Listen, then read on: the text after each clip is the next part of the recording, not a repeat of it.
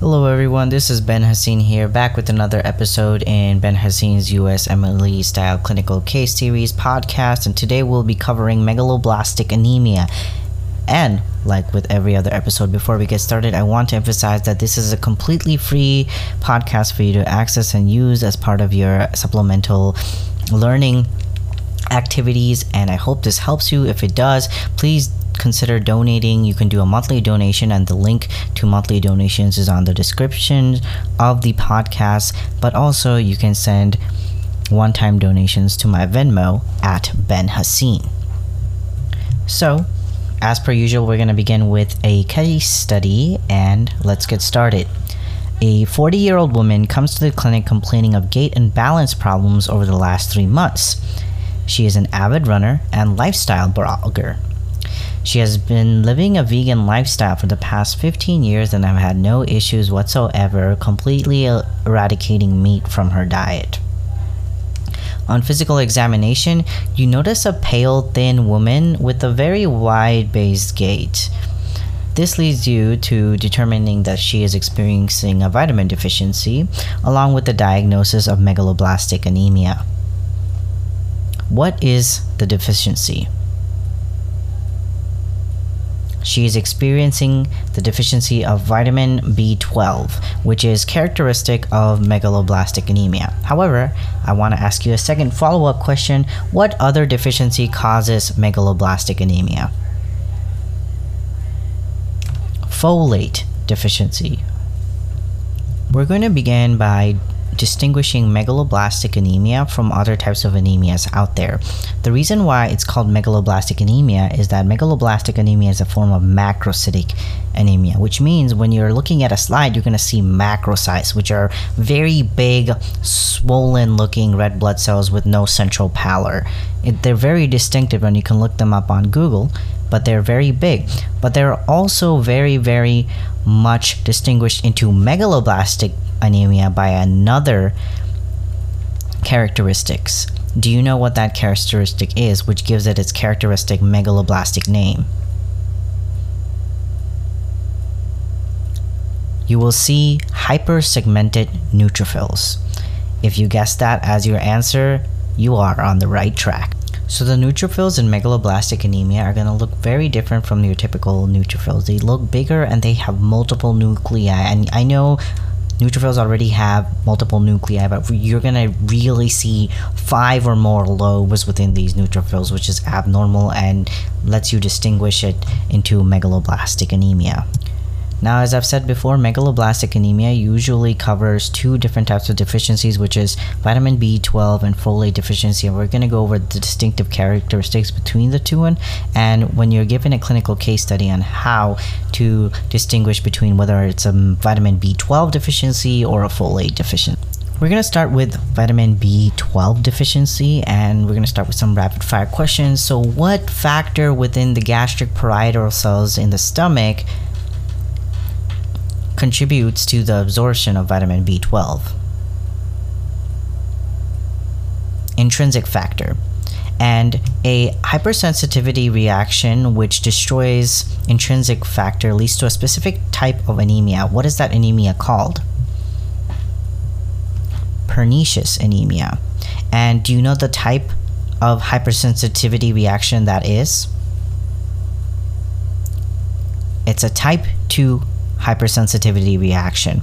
Also, vitamin B12 is further synthesized and absorbed in a part in the intestine. Do you know what part of the intestine it is?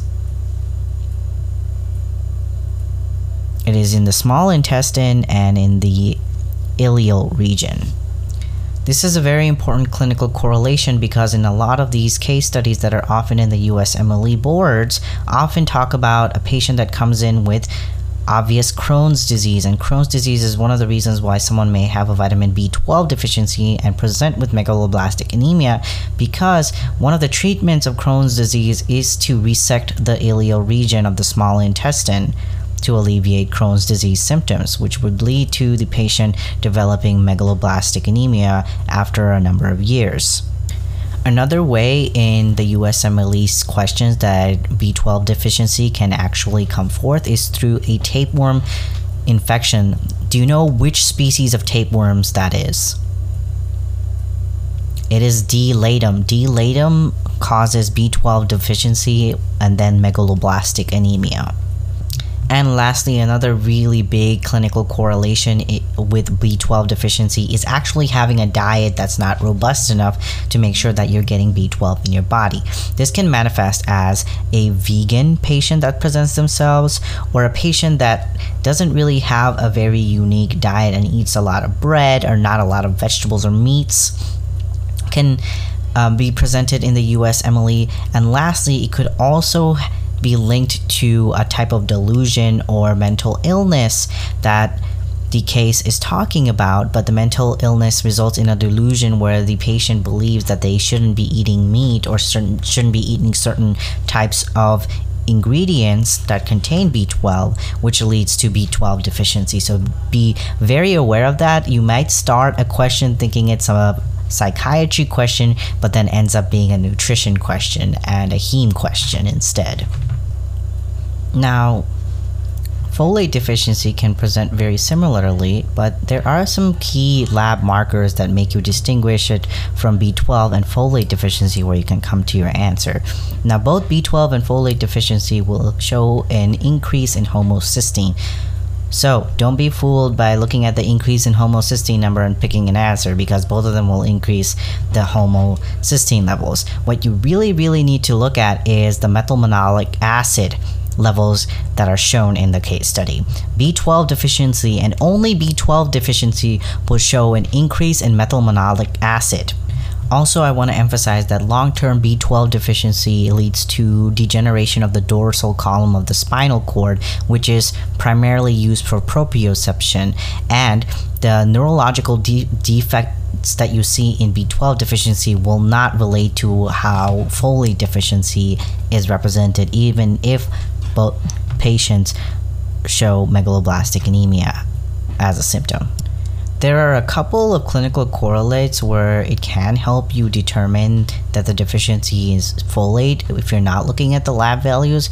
And one is drugs usage. Certain drugs that you take will decrease the number of folate in your body, such as 5-fluorouracil and methotrexate. As you know, methotrexate mimics folic acid and displaces it. And if the patient is not supplementing folic acid into their diet when they're taking methotrexate, they might eventually lead to a folate deficiency.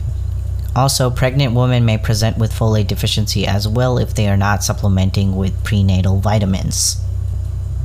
Okay, everyone, that's it for episode 4 on megaloblastic anemia. I hope you found this information helpful. And if you have further questions or if you just want to keep up with my daily life, because I'm probably around the same age as you all are at, my Instagram and Twitter is at lionhearted underscore Ben feel free to message me if you have any questions and I'll try to get back to you as soon as possible because I'm also going through medical school at the same time as you.